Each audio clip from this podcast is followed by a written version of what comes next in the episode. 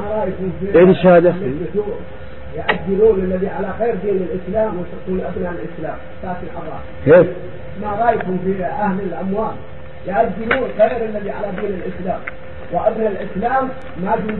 الله يهدي ما ينبغي هذا. ينبغي أن يستامر المسلمون بالخدمه والأعمال. أما في الجزيرة ما يجوز. الجزيرة العربية لا يجوز يستخدم لها الكفار ابدا. بل يستخدم لها المسلمون في الأحيان كلها عند الحاجة. وأما الكفار لا يستخدمون وهكذا في البلاد الأخرى في مصر والشام والعراق وغيرها. إذا وجد المسلمون فهم أولى بالعمل من الكفار.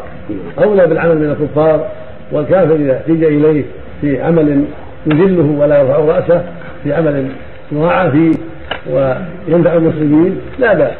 النبي استعمل الكفار في في خيبر في الحرث والزرع واستعمل خادما في في الطريق يدله الطريق إلى المدينة. فإذا دعت الحاجة إليهم باستخدامهم في غير الجزيره العربيه فلا بأس. اما في الجزيره فلا والمسلمون مقدمون على كل حال.